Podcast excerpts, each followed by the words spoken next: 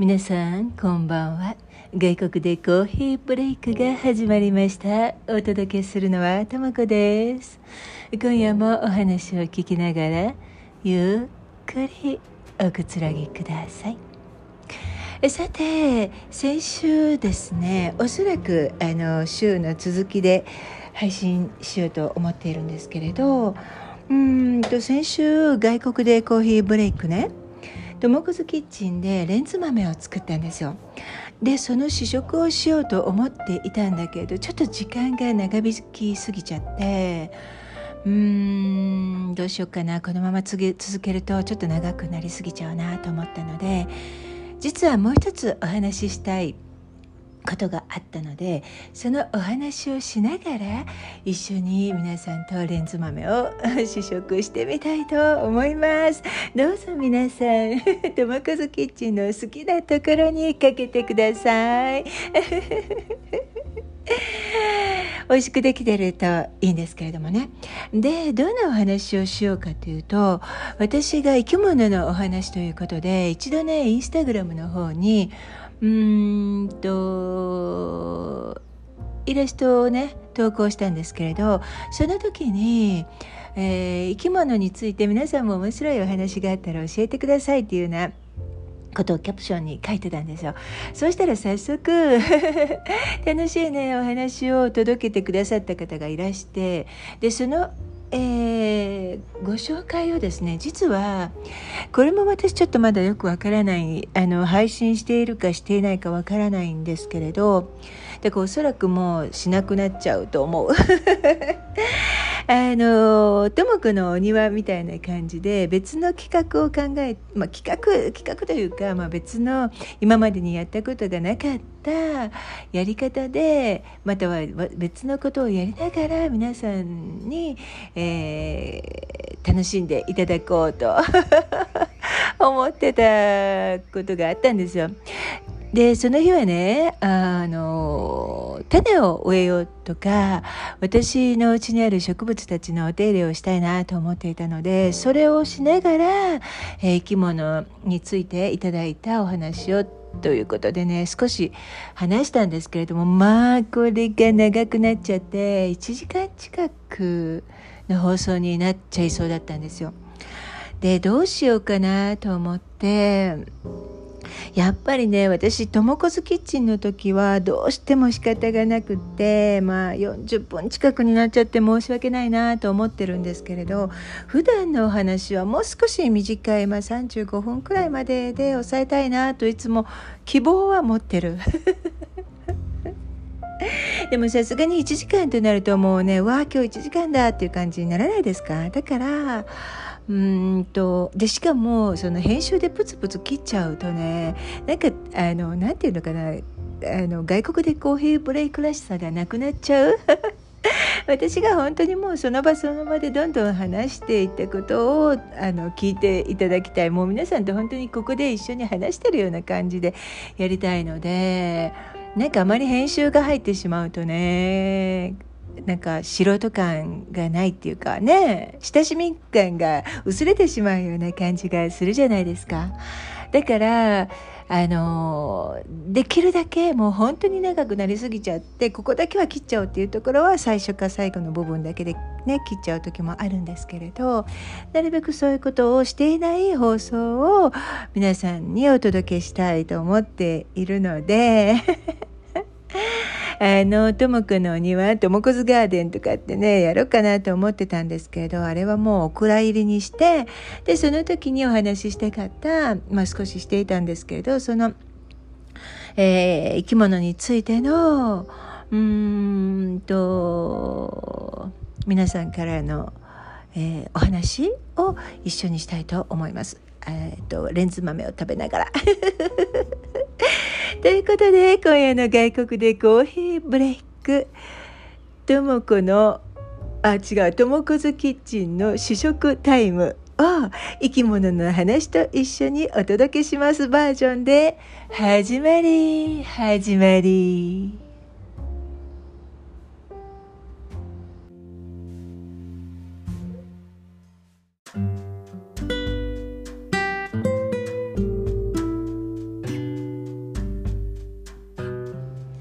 はいそれでは早速ね皆さんと一緒にお待ちかねのレンズ豆私が作った 初めて作ったレンズ豆の試食をしたいと思います。ただね皆さんにお伝えあの聞こえるかな今日。トモコズキッチンいろトモコズキッチンじゃないや。外国でコーヒーブレイクはいろんな音が入ってくるのでそういうのも聞きながら楽しんでください。外国の感じが伝わるといいかななんて言ってたんですけれどまだねセミが鳴いてるんですよ。信じられる。うんなんかあの日本でもよく意外な時期にコスモスが咲いていたとかあと秋冬だったかな？あの桜が咲いてますとかなんか 聞きますよね。ここ 2, 2年ほど？私時々インスタグラムとかであの投稿なさってるのを見るんですけれど本当になんかねあの自然の中の感じがちょっと どうなっちゃってるんだろうっていうことが起こりますけどセミが鳴いてるんですよ。で私セミが鳴いてるあのセミの声大好きなんですね。夏がもう私とにかく好きで。であのセミの声を聞くとねすっごくねリラックスするんです。よあちょっとまたしかもすごい音。今ねあのパンをトーストしてたので一緒に食べようと思って熱々のパンにしようと思ってパンを焼いてました。で、えー、っとそれがねなんか泣いていたのがもしかしたら聞こえるかもしれない。鳥の声はいつもね向こうの方で皆さん聞いてらっしゃると思うあの聞こえていると思うんですけれど、うん、セミの声はなかなかにねということで季節外れですがセミさんにも登場してもらいました。で、えー、っと今トーストも熱々のができているので皆さんと一緒にいただきましょう。じゃあいただきます。好きなのから食べてください。まず飲み物ですけれどこちらですね。はい。氷入れてます。もう寒い寒いとかね言ってましたけれど今日は天気が良くてかなりあの寒くないです。暑いくらい。飲み物。うん。レモネード作りました。ちょっと酸っぱかったかな。もう少し蜂蜜でも入れてみようかな。まあいいや。いちごを浮かべました。氷と。それからえっとレンズ豆を煮たのとゆで卵うんブロッコリー、えー、これはパプリカ。それからトーストねパンを切ったのとトマトがたくさんあったので 先週聞いてらっしゃる方はご存知だと思いますがトマトを切ってえー、っと醤油とうんとビネガーとオリーブオイルをかけました。で上にあのごまを振りかけた。栄養満点すぎるかもしれない。取りすぎみたいな。ただ今あの朝ごはんの時間でもないしお昼ご飯の時間でもないのでどんな感じになるかな 皆さんにもいろいろねなんかレンズ豆だけじゃなくていろいろとねあの食べていただきたいなと思って簡単なものだけれど用意してみました。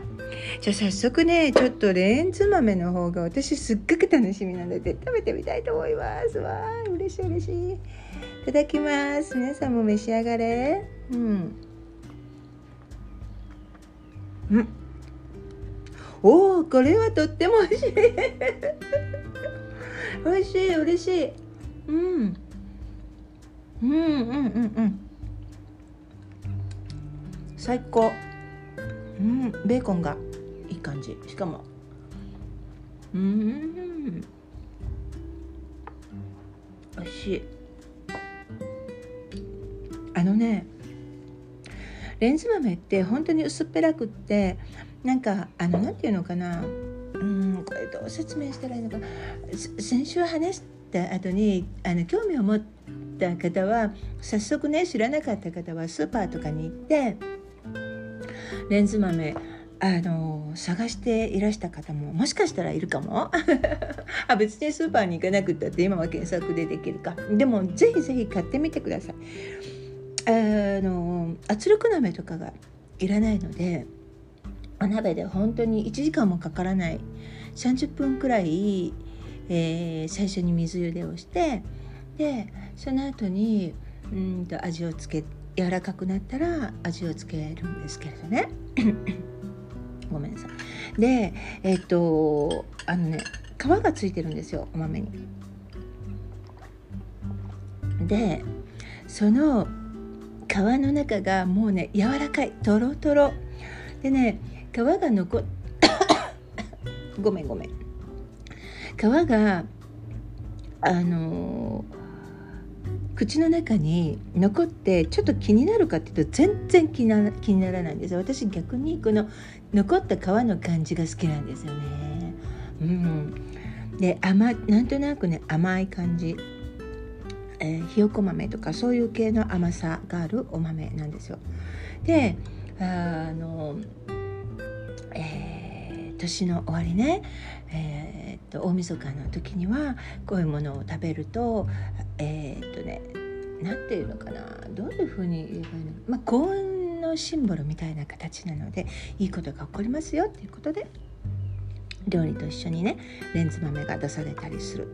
らしい。らしいというかまあ食べます。実際私も。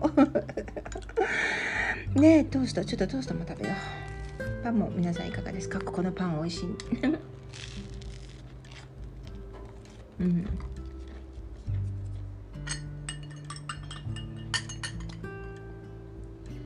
うん。レンズ豆のせて食べたらどうなるのかな？美味しいかも。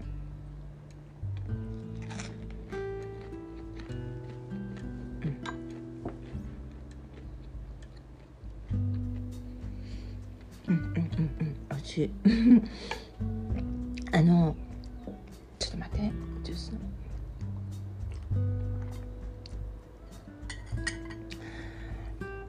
最初にこのあの先週作っていた時に、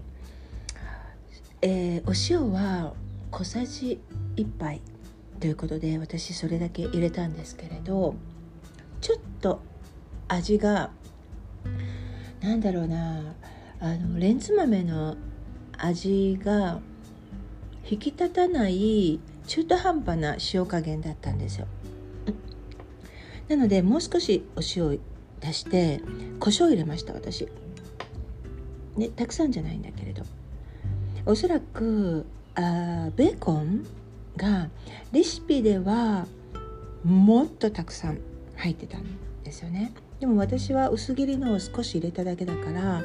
そのせいで塩加減がちょっと足りなかったのかもしれないかな。うん。で卵をね私普通にゆで卵にしたんだけれどこれもしかしたらあの柔らかい卵をレンズ豆スープにもできるのでねお水を増やして。スープの中にゆで卵を入れても美味しいだろうなって思いながら今はゆで卵を食べたいと思います。いただきます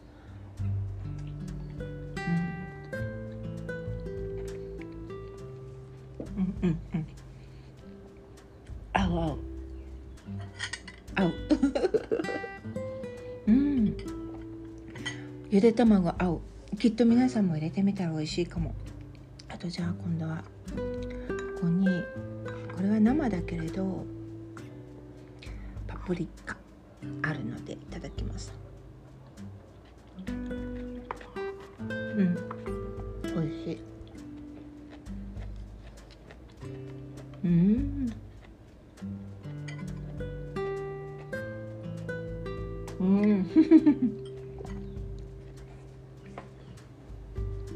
かも。えっと今パプリカとそれからうんとブロッコリー一緒に食べてみました。美味しかった。もうちょっとだけレンズ豆食べよう。レンズ豆本当に皆さん食べてください。栄養満点なんだって、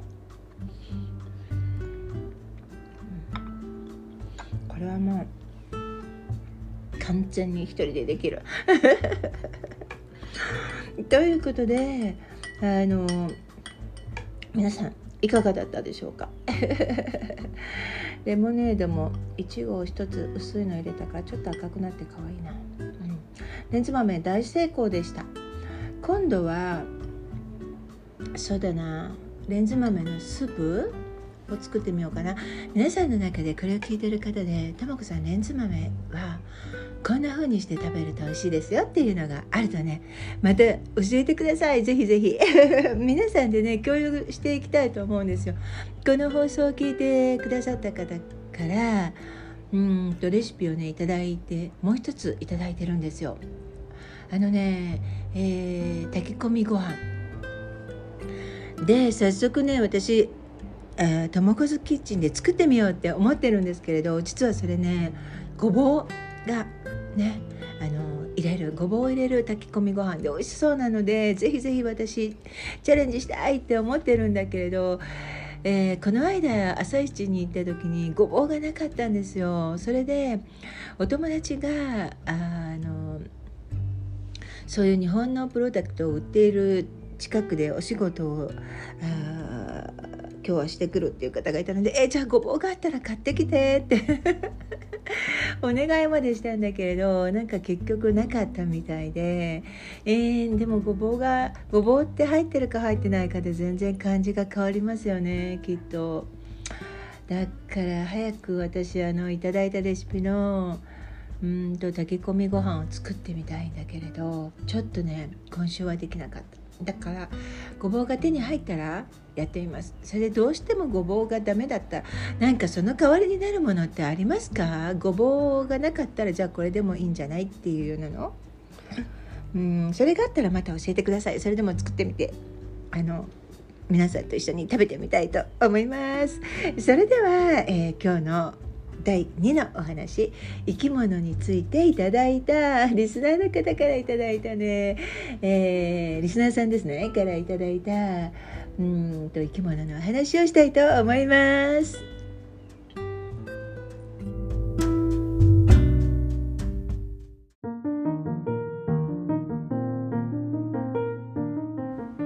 はいそれでは最初のリスナーさんからのお便りです。うんとそのまま読ませていただきますね。ちょっと待って。はい。こんにちは。10月5日の投稿を見て生き物に関するお話が思い浮かんだのでメッセージさせていただきます。我が家は家の外壁のどこかに毎年カマキリの卵を見かけるようになりました。まだ新築だった頃カマキリの卵かまだよく認識できなかった頃のお話。これなんだろう？卵かな？カマキリの卵っぽいけど？と言いながら子供か私だったか忘れたのですがとにかく取って虫かごに入れることに。えー、他もまだまだ先だろうと階段に虫かごを置いて数日後の朝階段に1センチくらいの小さな小さなカマキリを発見。と同時にその周りにもどんどん新しい世界へ向かっていっているカマキリたちを発見。わーと声を出しながらもその小さな体ですでに遠くまで冒険に出てる驚きが。カマキリは夜中明け方に孵化し虫かごを潜り抜けどんどん巣立っていってたのです。早く集めて外に出してあげないとと焦る気持ちとその小さく色がついていない透明で透き通ったしっかりとカマキリの形をした美しさに感動しているのととても感情が忙しい瞬間があったということを思い出しました。生まれたてのカマキリの綺麗さと虫かごからスロリと抜ける大きさなんだということを学んだエピソードでした。それから外に返したカマキリたちは家の周りでも見かけてて時が経つごと大きくなっていく様や生活している場所によって体の色も違う姿などいろいろな発見をさせて楽しませてもらったのでした私の人生のカマキリに愛着が湧いたきっかけエピソードです長文失礼しましたということでした。わあ、ありがとうございます。楽しいですよね。私ね、あの、この方の何が面白いかと思ったかというとですね、あの、やっぱり、あの、観察しちゃうところですよね。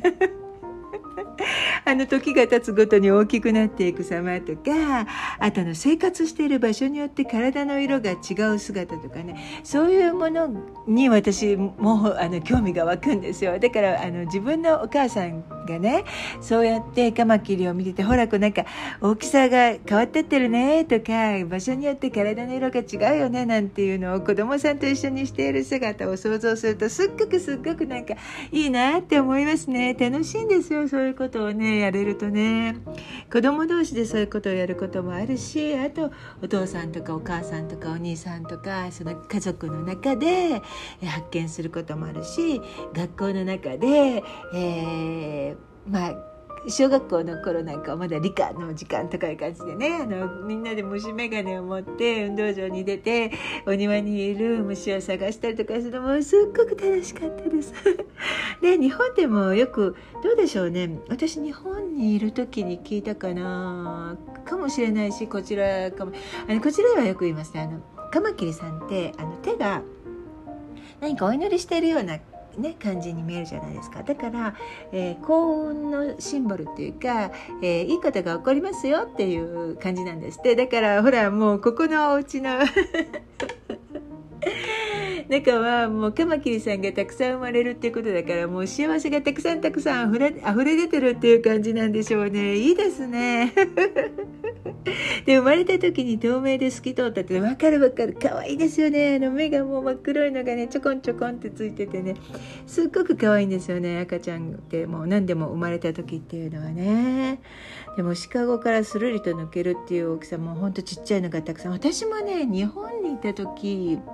子供の時だったと思うんですけれど見たことがあります。たくさん生まれてきてるところ。可愛かった。なんかもういっぱいぶら下がってねぽちゃんってあの落っこちるような感じ。懐かしいです。なんかあの本当にありがとうございました。皆さんがコメントをくださるとね本当に私嬉しいんですよ。だってもうこれを共有する場所があるじゃないですか。かコメントは皆さん忙しい中だから申し訳ないなって思うこともあるんですけれどでも別の方にこう聞いてもらえるそしてその方がまた楽しい気分になるっていうのが想像できるのですごくすごく嬉しいです。本当にありがとうございました。また何か面白いことがあったら教えてくださいね。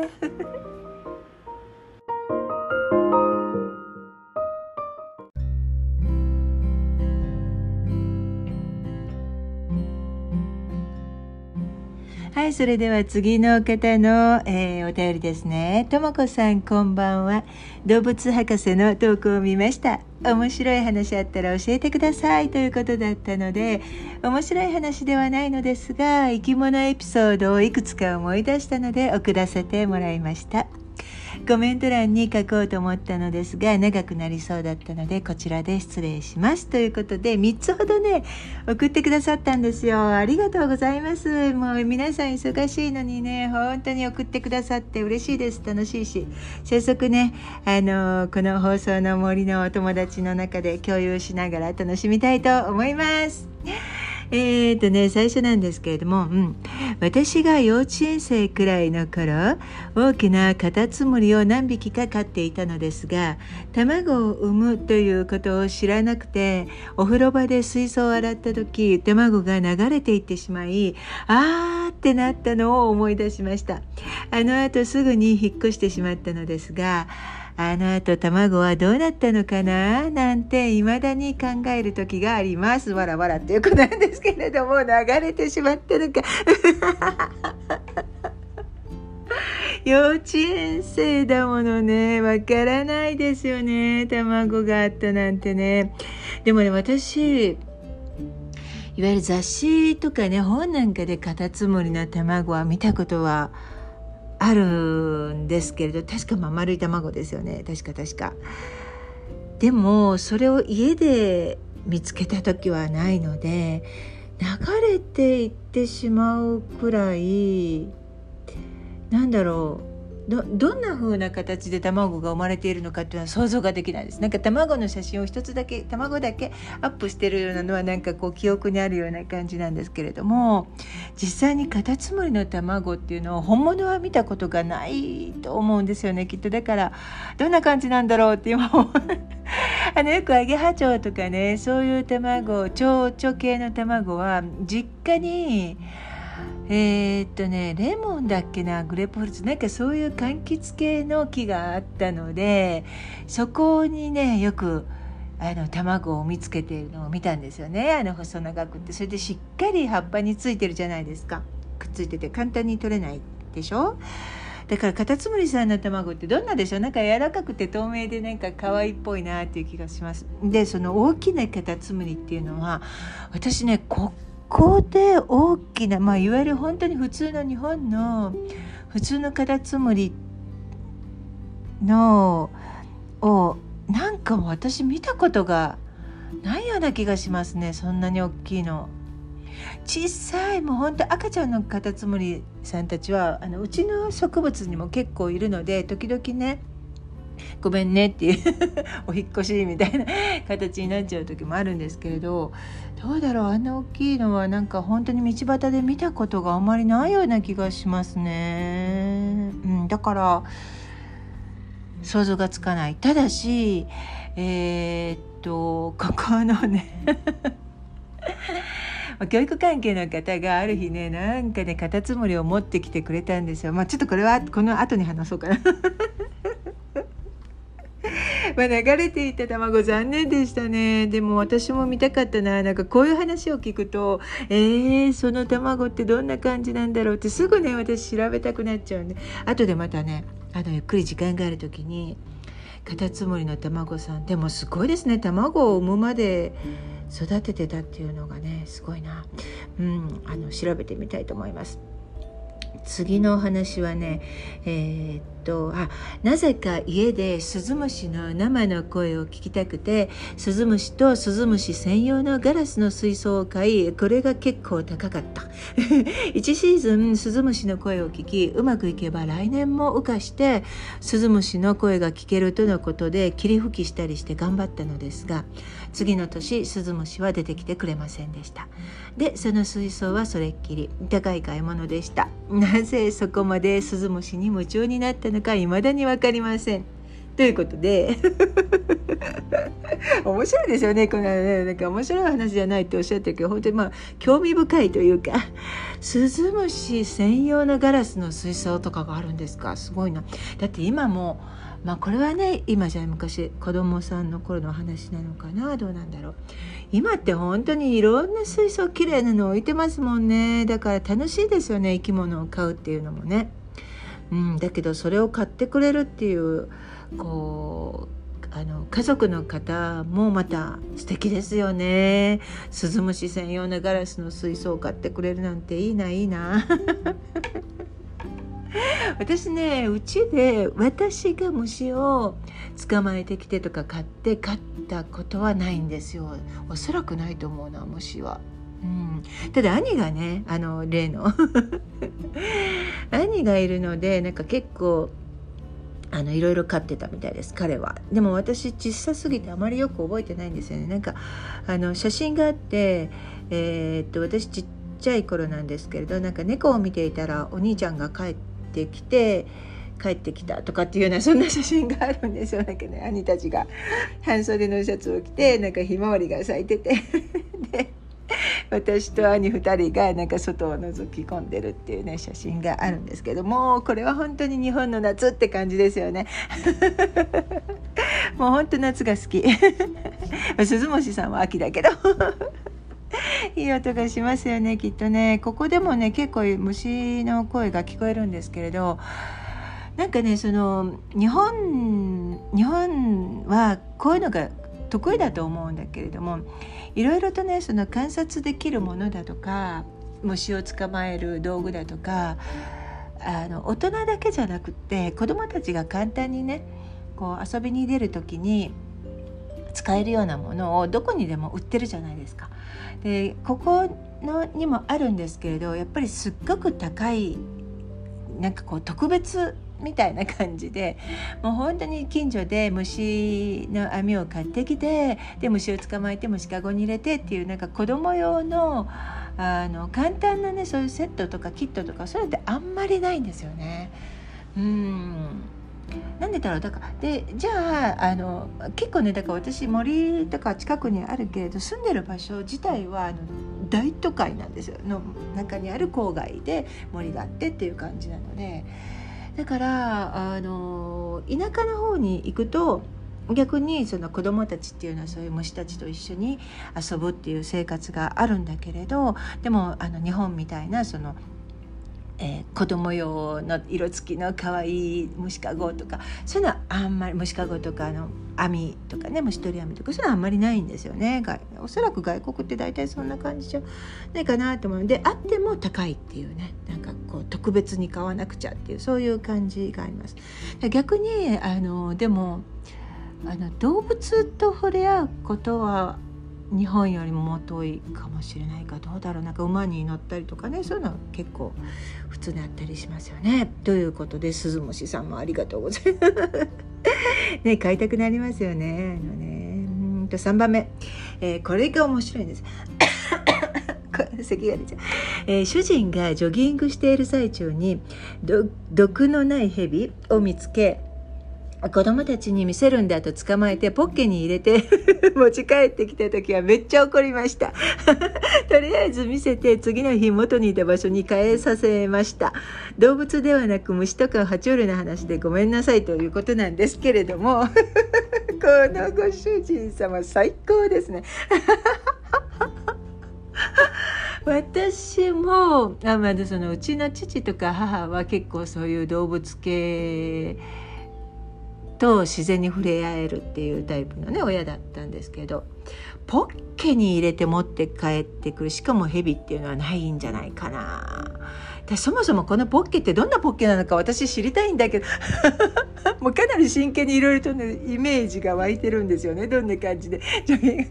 だってほらヘビがさ逃げヘビがさとかヘビが逃げ出さないくらいのポッケだからかなり深くてなんかこう上にねあの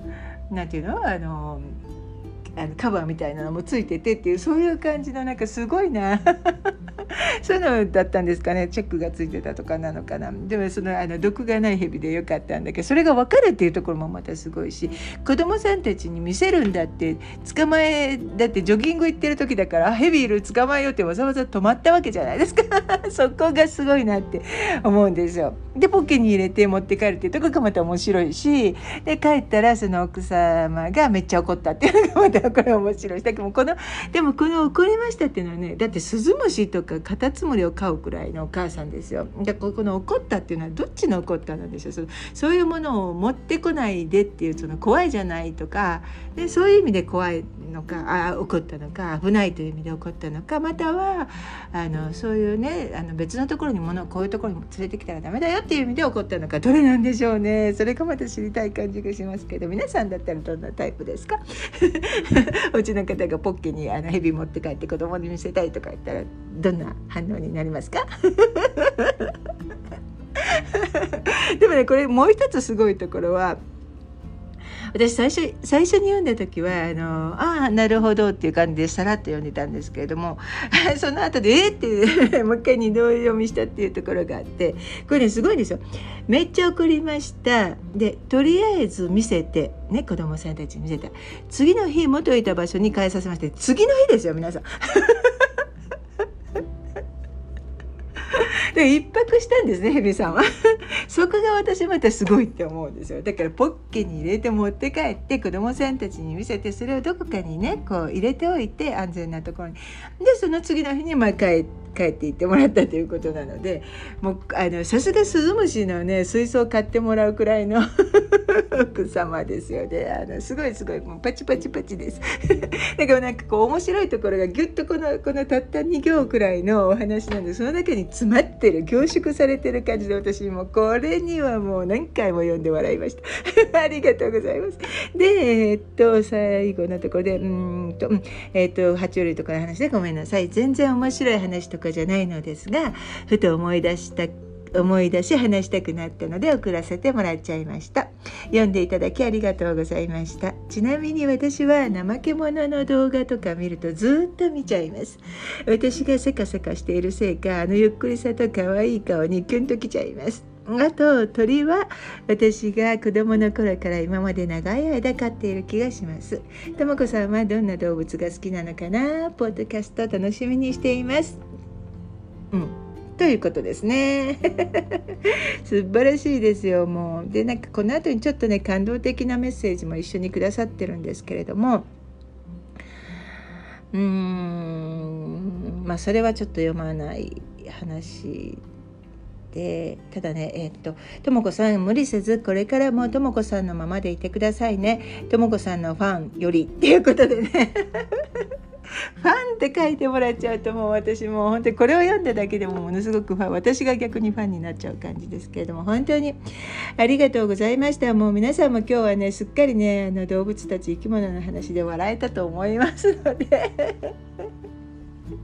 またあのこれを聞いた方の中で面白い話を思い出しましたなんていうことがあれば教えてください。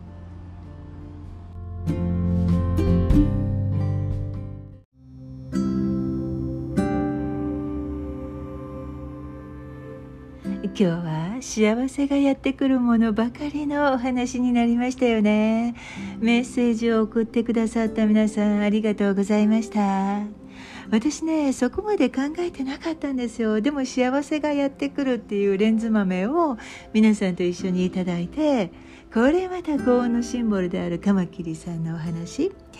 かわいい怠け者やカタツムリさんのようにのんびりできる生き物やスズムシヘビさんと共に伝わってくるご家族の楽しい思い出話など聞いてくださった皆さんもきっとにっこり笑顔になったと思います。今夜も最後までお付き合いいただき本当にありがとうございました。皆様の週末がスズムシの歌声のような落ち着いた時間で満たされますように。季節の変わり目どうぞご自愛ください。おやすみなさい。